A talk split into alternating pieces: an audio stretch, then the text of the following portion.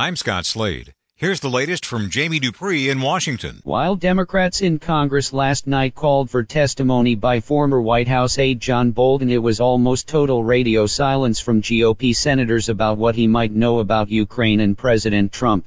While it is possible that Republican senators could feel some pressure and have a change of heart about witnesses in the president's impeachment trial, I'm still going to say right now such a move would surprise me. When senators went home on Saturday afternoon it really seemed like the GOP was moving to end this trial by late this week without witnesses. We will find out in just a few hours whether that's changing because of Bolton and what he might know.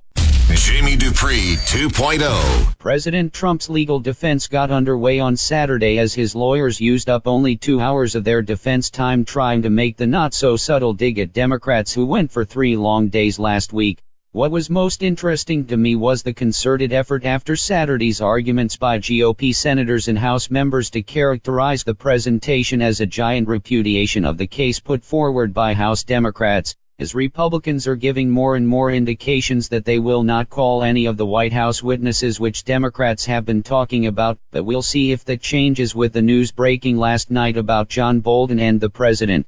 Jamie Dupree 2.0. It is possible for President Trump's Senate impeachment trial to be over by the end of this week as if Republican senators stick together and refuse to call any witnesses then a final vote on the two articles of impeachment could happen as early as Friday. Before we get to the witness votes the president's legal team will finish their opening arguments and then there will be 16 hours for questions from senators.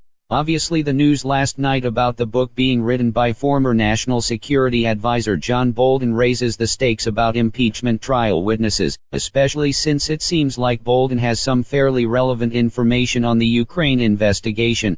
So we'll just have to see what happens when GOP senators return to Capitol Hill this morning.